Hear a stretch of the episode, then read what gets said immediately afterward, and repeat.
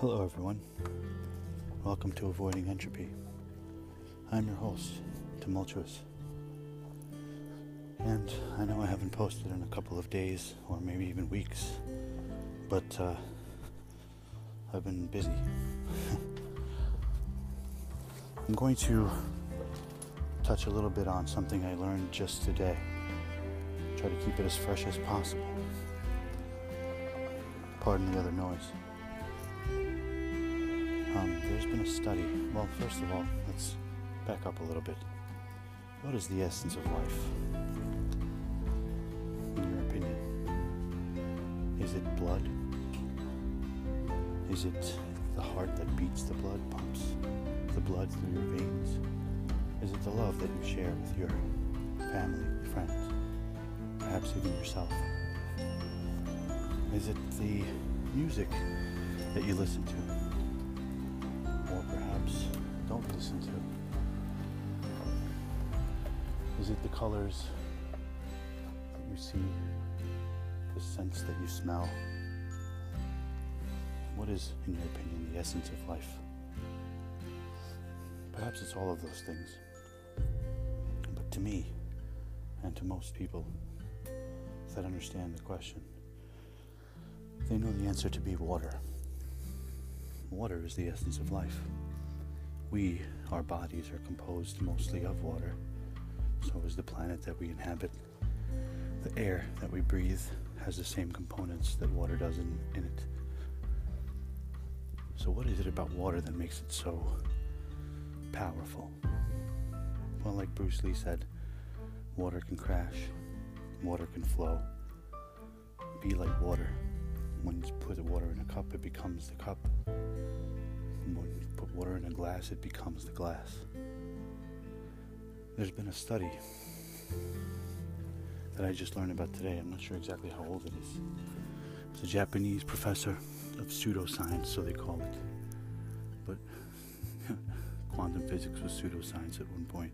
So was regular physics, by the way.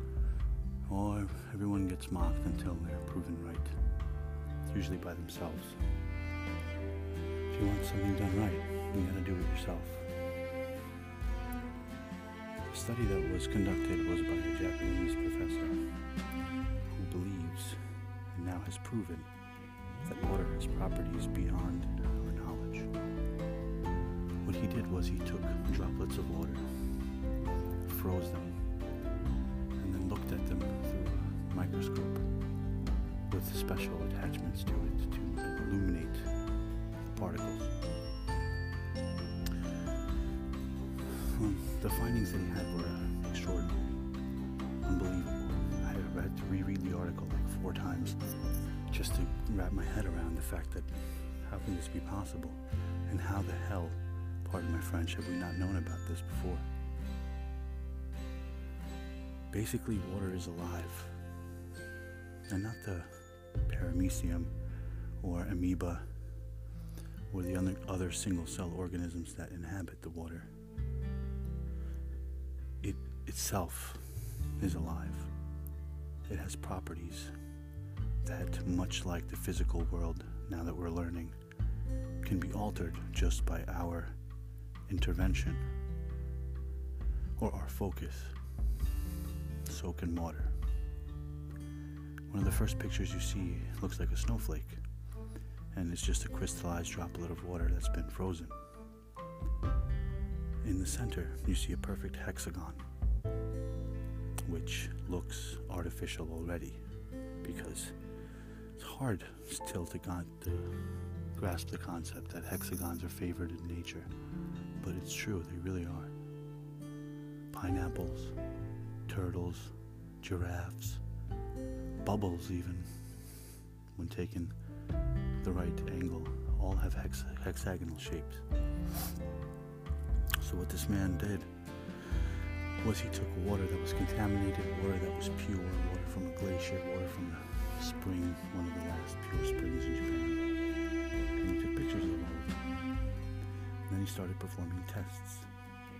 He took water and he put it between two speakers and had the speakers play Bach, Beethoven, and heavy metal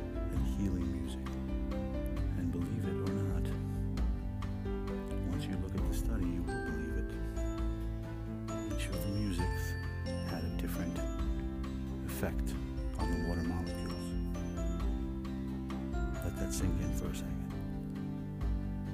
The healing music brought back contaminated water back to normal state. When a Buddhist monk prayed over, said a prayer over a contaminated water molecule, it went back, reversed the contamination, and the molecular structure went back to closer to that of pure water. Not completely, but definitely not as bad as it was. Now, the photographs look a little fishy in that the contaminated waters looks yellow, could have been a filter, but the structure cannot be altered with. And that's clear as day. Another experiment was done was with rice.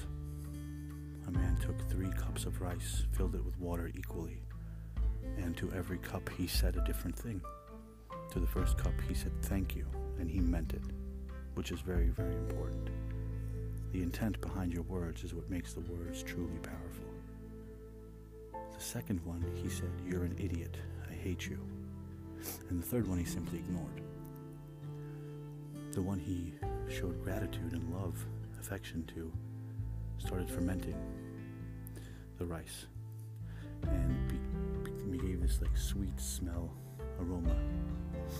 The one that he neglected or said bad things to, like you're an idiot and I want to kill you, as funny as it seems, turned black and began to just, I don't know, deconstruct, if you will. And the one he ignored just start, started to rot and mold. Same water, same room. He didn't move the cups, but air can't be that different between the three. Try this experiment for myself to see how true it really is. But as far as I'm concerned, the first study that I speak of is pretty accurate. Now, your intentions behind your words, what you truly mean when you say things, is the power. Meaning, when you cast a spell, back in the day, Merlin warlocks, wizards. When you did magic, it wasn't just the incantation, it wasn't just the abracadabra, it was the intention behind it. You really had to mean the spell for it to take effect. Now, I could look at a piece of foil that's balanced on a pin in the same vase that's turned upside down on a table, there's a hanging cross made out of two skewers, bamboo skewers. And I could literally move those objects just with my intent and focus on those objects.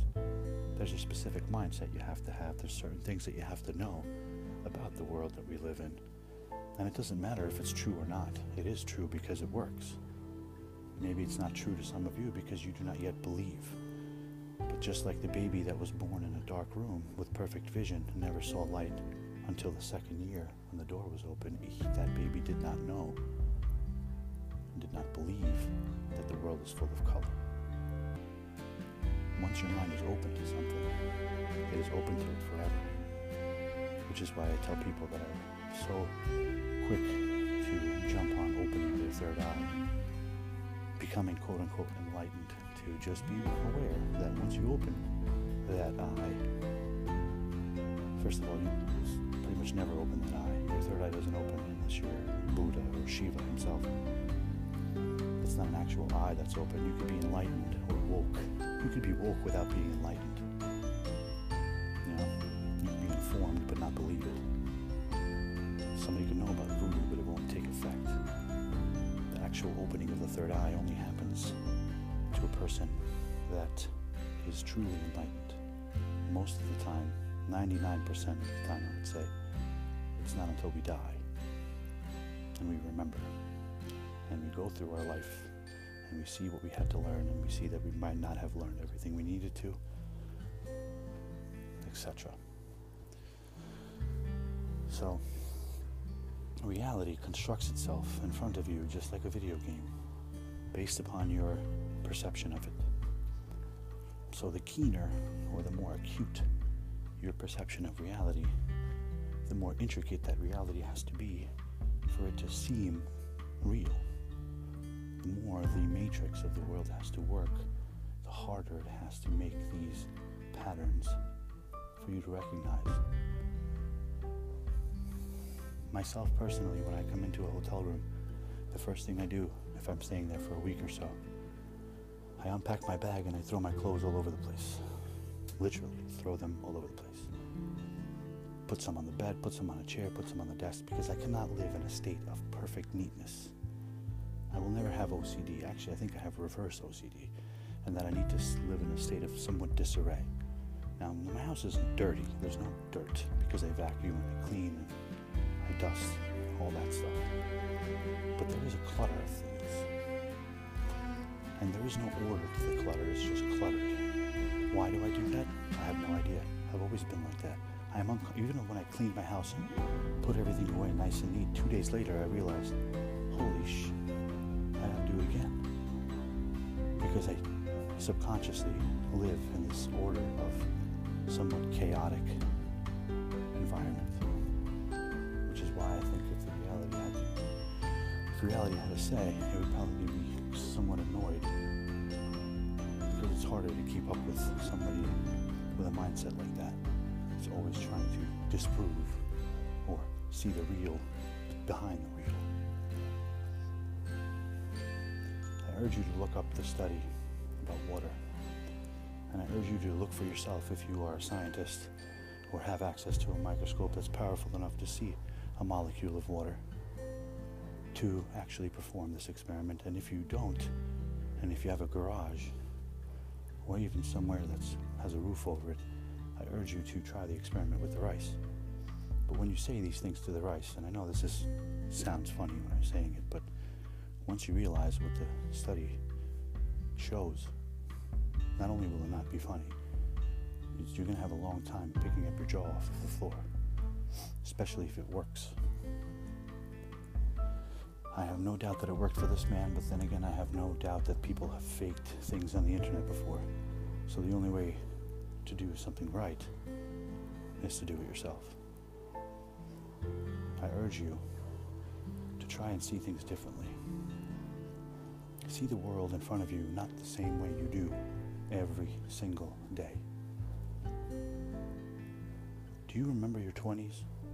If you're in your mid 30s right now, do you remember your 20s? Do you remember what you did at 22, 23, 24, 25, 26? That's five years of your life. Unless you had something really, really crazy happen. And I've had crazy things happen that I don't remember until I'm reminded. Your brain works in that way. It deletes things to make room for other things, which is why you have to leave yourself clues so you don't forget who you are and you don't fall back into the same negative cycles that you used to have. Be like water. Always change. Have the ability to crash and simultaneously flow. Always adapt to your environment be it a cup, a bowl, an ocean, or a human body. But always remember where you came from and, more importantly, where you're going. Because if this is really, really true, which I'm saying if because all the skeptics out there, that reality does construct itself upon our perception, your mind can be programmed. And if you're not programming it, somebody else will, or is. So I urge you to take control by seeing different things, having perceptions you didn't have before. And the way to do that is simple. Live one day of your life lefty if you're a righty and vice versa. Simple as that. Just doing things with your left hand, first of all, will activate that side of your brain because your left is responsible for your left and vice versa, so much so that when your right hand crosses over the center of your body into the other side, it is now controlled by the other side of your brain. And that's true. So if you lived one day as a lefty, you would see a whole bunch of different things. Furthermore, your brain would experience a whole bunch of different things. And just pay attention. And then you will see how easy it is to change your perception daily, just like water. Happy thinking.